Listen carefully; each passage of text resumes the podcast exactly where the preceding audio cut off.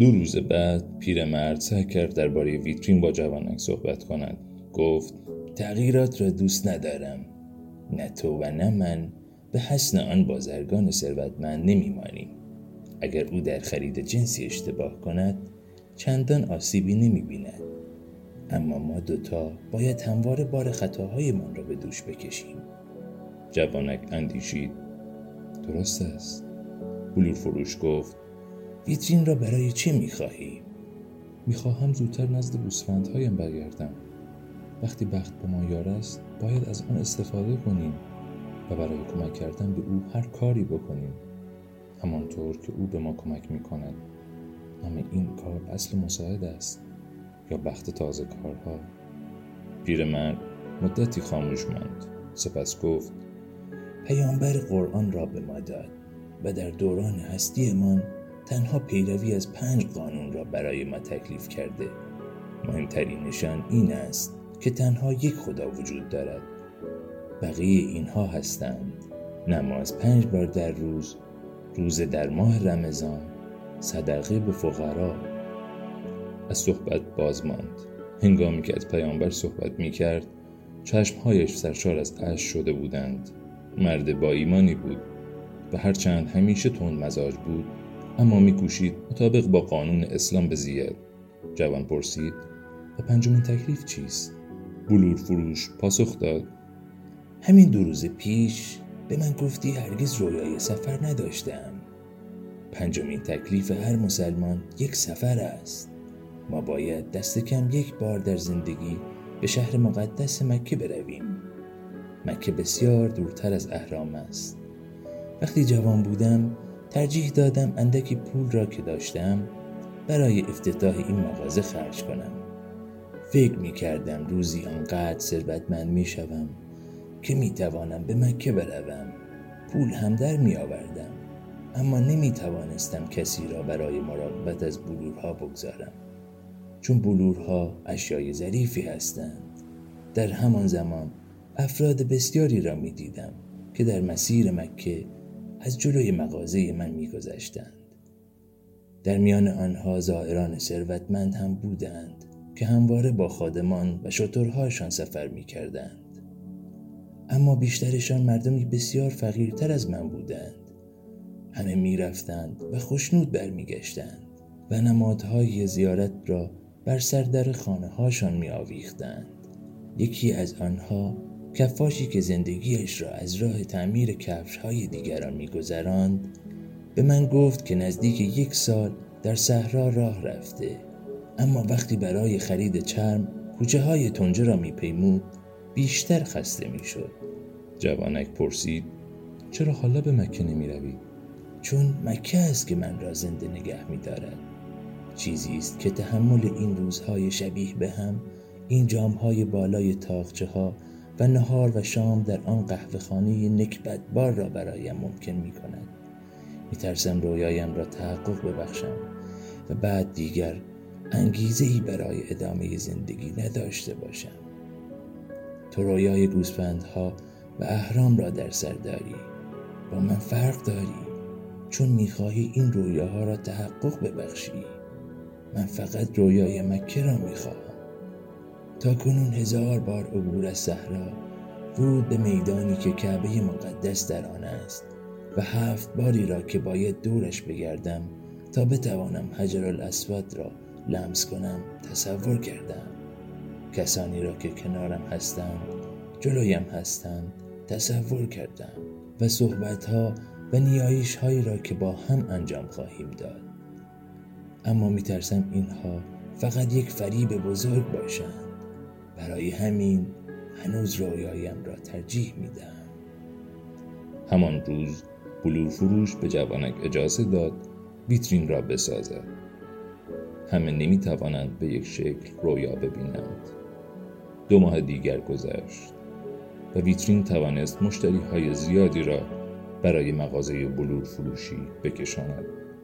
جوان حساب می کرد که اگر شش ماه دیگر کار کند می تواند به اسپانیا برگردد و شست رس یا حتی بیشتر گوسفند بخرد.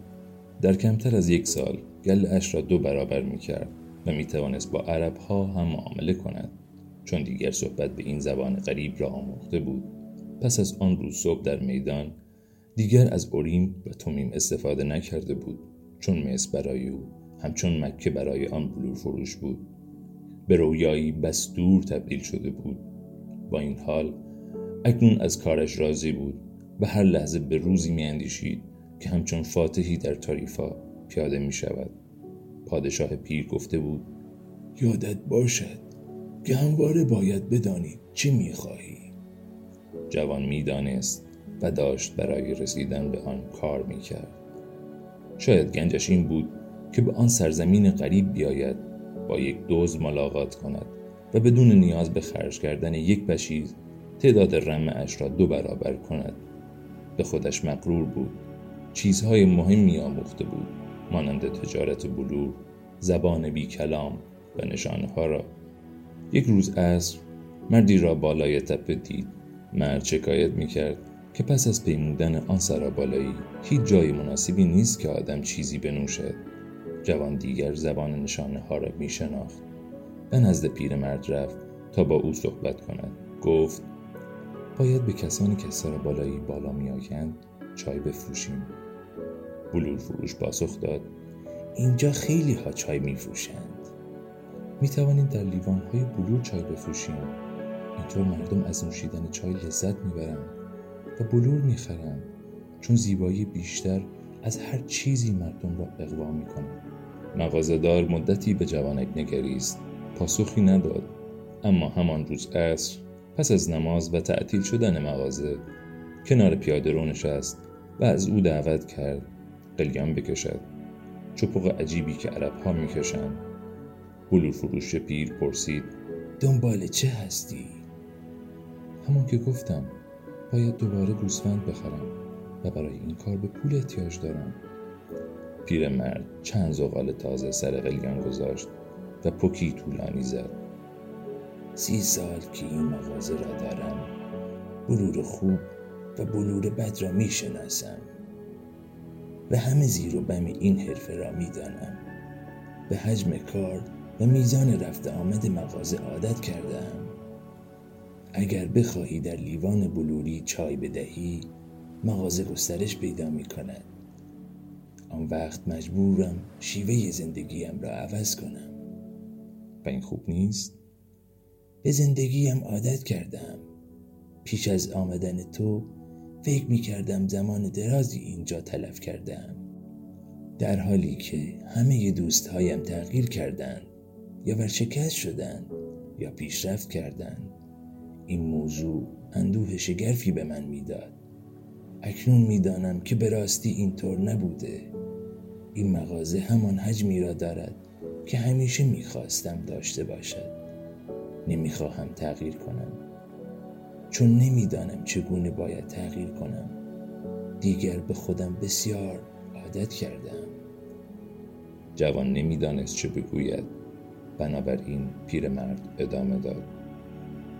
تو برای من یک برکت بوده ای و امروز یک چیز خوب را فهمیدم هر برکتی که پذیرفته نشود به نکبت تبدیل می شود. از زندگیم بیشتر نمی خواهم و تو به من فشار می آوری که ثروت ها و افقهایی را ببینم که هرگز نمی شناختم. اکنون که آنها را می شناسم و امکانات عظیم خودم را هم می شناسم احساسی بدتر از گذشته دارم. چون می‌دانم می‌توانم همه چیز داشته باشم اما نمی‌خواهم جوان اندیشید. خوب شد به ذرت فروش چیزی نگفتم. همانطور که خورشید غروب می‌کرد مدتی به قلیان کشیدن ادامه دادند. به عربی صحبت می‌کردند و جوانک از اینکه می‌تواند عربی صحبت کند خوشنود بود. زمانی بود که گمان می کرد گوسفندها می توانند هر چیزی را درباره جهان به او بیاموزند. اما گوسفندها نمی توانستند به او عربی بیاموزند. همانطور که در سکوت به مغازهدار بینگریست فکر کرد. چیزهای دیگری هم باید در دنیا باشد که گوسفندها نمی توانند یاد بدهند چون گوسفندها تنها در جستجوی آب و علف هستند. گمان می‌کنم آنها نباشند که یاد می‌دهند. این من هستم که یاد می‌گیرم. سرانجام مغازهدار گفت مکتوب. این دیگر چیست؟ برای فهمیدنش باید یک عرب به دنیا آمده باشی.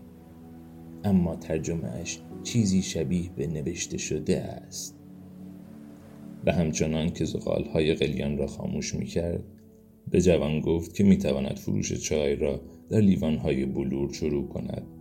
گاهی نمی توان مانع جریان رود زندگی شد. مردم خسته به بالای سربالایی می رسیدند سپس در آن بالا مغازه‌ای بود که بلورهای زیبا و چای نعنای شاداب کننده ای داشت. مردم برای نوشیدن چایی وارد می شدند که در لیوانهای زیبای بلوری ارائه می شد. یکی اشاره کرد همسرم هرگز به این فکر نیفتاده بود. و چند قطعه بلور خرید چون همان شب مهمان داشت.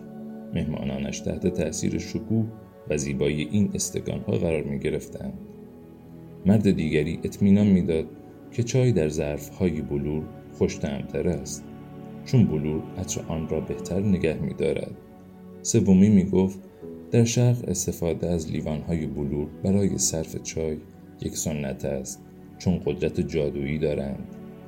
در اندک زمانی این خبر پخش شد و افراد بسیاری بالای تپه می رفتند تا مغازی را ببینند که به پیشی کهن جلوه تازهی بخشیده بود چایخانه های دیگری باز شدند که چای را در استکان های بلوری ارائه می کردند اما بالای یک تپه نبودند و برای همین همواره خالی بودند. در مدت کوتاهی مغازهدار ناچار شد دو شاگرد دیگر بگیرد. در کنار واردات بلور واردات مقادیر عظیمی چای را نیز به راه انداخت که هر روز توسط مردان و زنان تشنه چیزهای نو نوشیده می‌شد و به این ترتیب شش ماه دیگر نیز گذشت. جوان پیش از طلوع آفتاب بیدار شد. یازده ماه و نه روز از هنگامی که برای نخستین بار به قاره آفریقا گام گذاشته بود میگذشت. ردای عربیش را پوشید. همان جامعه کتانی سفیدی که ویژه چنین روزی خریده بود. دستار را به سر بست و آن را با حلقه ای از چرم شطور محکم کرد. سندل های نوش را به پا کرد و بدون هیچ سر و صدایی پایین آمد. شهر هنوز خفته بود. ساندویچی از حلوا درست کرد و در لیوان بلورین چای داغ نوشید. سپس بیرون در نشست تا در تنهایی قلیان بکشد. در سکوت قلیان می‌کشید. بی آنکه به چیزی بیاندیشد. فقط به هم همه پایدار بادی که میوزید و بوی صحرا را با خود میآورد گوش سپرده بود. سپس قلیان را کنار گذاشت. دست در جیب عبایش کرد. و چند لحظه به تماشای آنچه از درون جیبش بیرون آورده بود پرداخت. پول زیادی داشت. برای خرید 120 گوسفند بلیت بازگشت و مجوز تجارت بین کشور خودش و این کشور کافی بود. برد باران منتظر ماند تا پیرمرد بیدار شود و مغازه را بگشاید. سپس دوتایی برای نوشیدن چای رفتند. جوان گفت امروز می‌روم. برای خرید هایم پول کافی دارم. شما هم برای رفتن به مکه پول کافی دارید. پیرمرد چیزی نگفت. جوان اصرار کرد. دعای خیر شما را می‌خواهم. شما به من کمک کردید. پیرمرد همچنان در سکوت به آماده کردن چای پرداخت. اما پس از مدتی رو به جوان کرد و گفت به تو افتخار می‌کنم.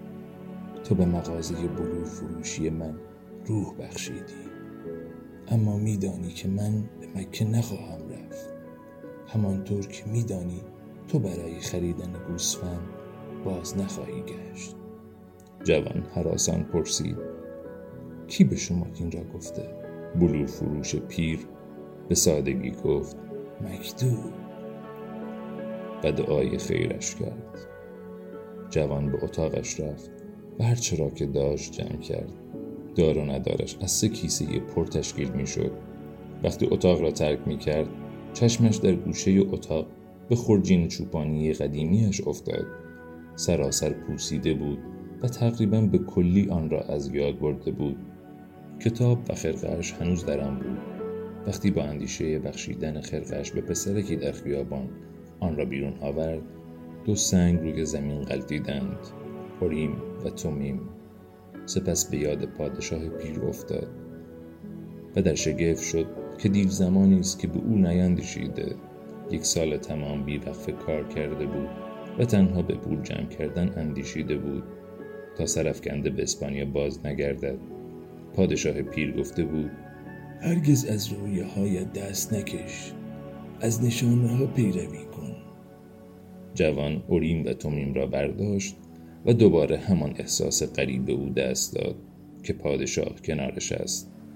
یک سال تمام سخت کار کرده بود و نشانه ها می گفتند اکنون هنگام رفتن است. اندیشید. درست مثل روز اول برمیگردم و گوسفندها به من زبان عربی نیاموختند. اما گوسفندها چیزی بسیار مهمتر به او آموخته بودند که در جهان زبانی هست که همگان می‌فهمند. همان زبانی که جوان برای رونق بخشیدن به آن مغازه به کار برده بود. زبان موجودات صاحب عشق و شور زبان کسانی که در جستجوی آن چیزی هستند که آرزویش را دارند و یا به آن ایمان دارند.